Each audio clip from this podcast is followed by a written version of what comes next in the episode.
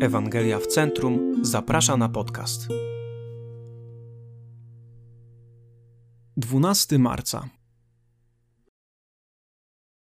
Jeśli opłakujesz upadek tego świata, zamiast przeklinać trudności, które ci podsuwa, to wiesz, że nawiedziła cię łaska. Życie w naszym strasznie zepsutym i upadłym świecie jest trudne.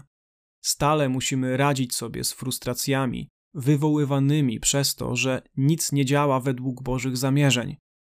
Zawsze stajemy przed tym, co nieoczekiwane. Prawie codziennie musimy radzić sobie z czymś, czego sami byśmy dla siebie nigdy nie wybrali, ale tak się dzieje, ponieważ mieszkamy, gdzie mieszkamy.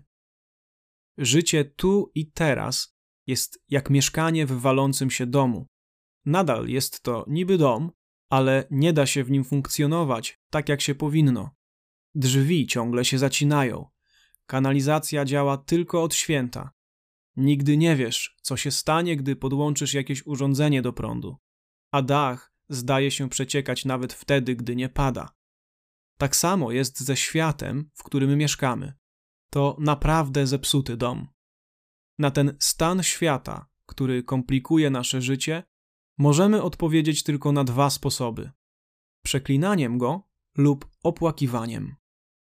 Bądźmy szczerzy. Przeklinanie przychodzi nam naturalniej. Przeklinamy to, że musimy mieć do czynienia ze skalanymi ludźmi. Przeklinamy fakt, że musimy radzić sobie z rzeczami, które nie działają, z zanieczyszczeniem i z chorobami. Przeklinamy to, że w tym świecie obietnice nie są dotrzymywane, relacje rozpadają się na małe kawałki, a marzenia umierają. Przeklinamy rzeczywistość bólu i cierpienia. Przeklinamy fakt, że ten zepsuty, upadły świat został nam przypisany jako miejsce naszego zamieszkania. To wszystko sprawia, że denerwujemy się, stajemy się niecierpliwi, zgorzkniali, nerwowi i niezadowoleni.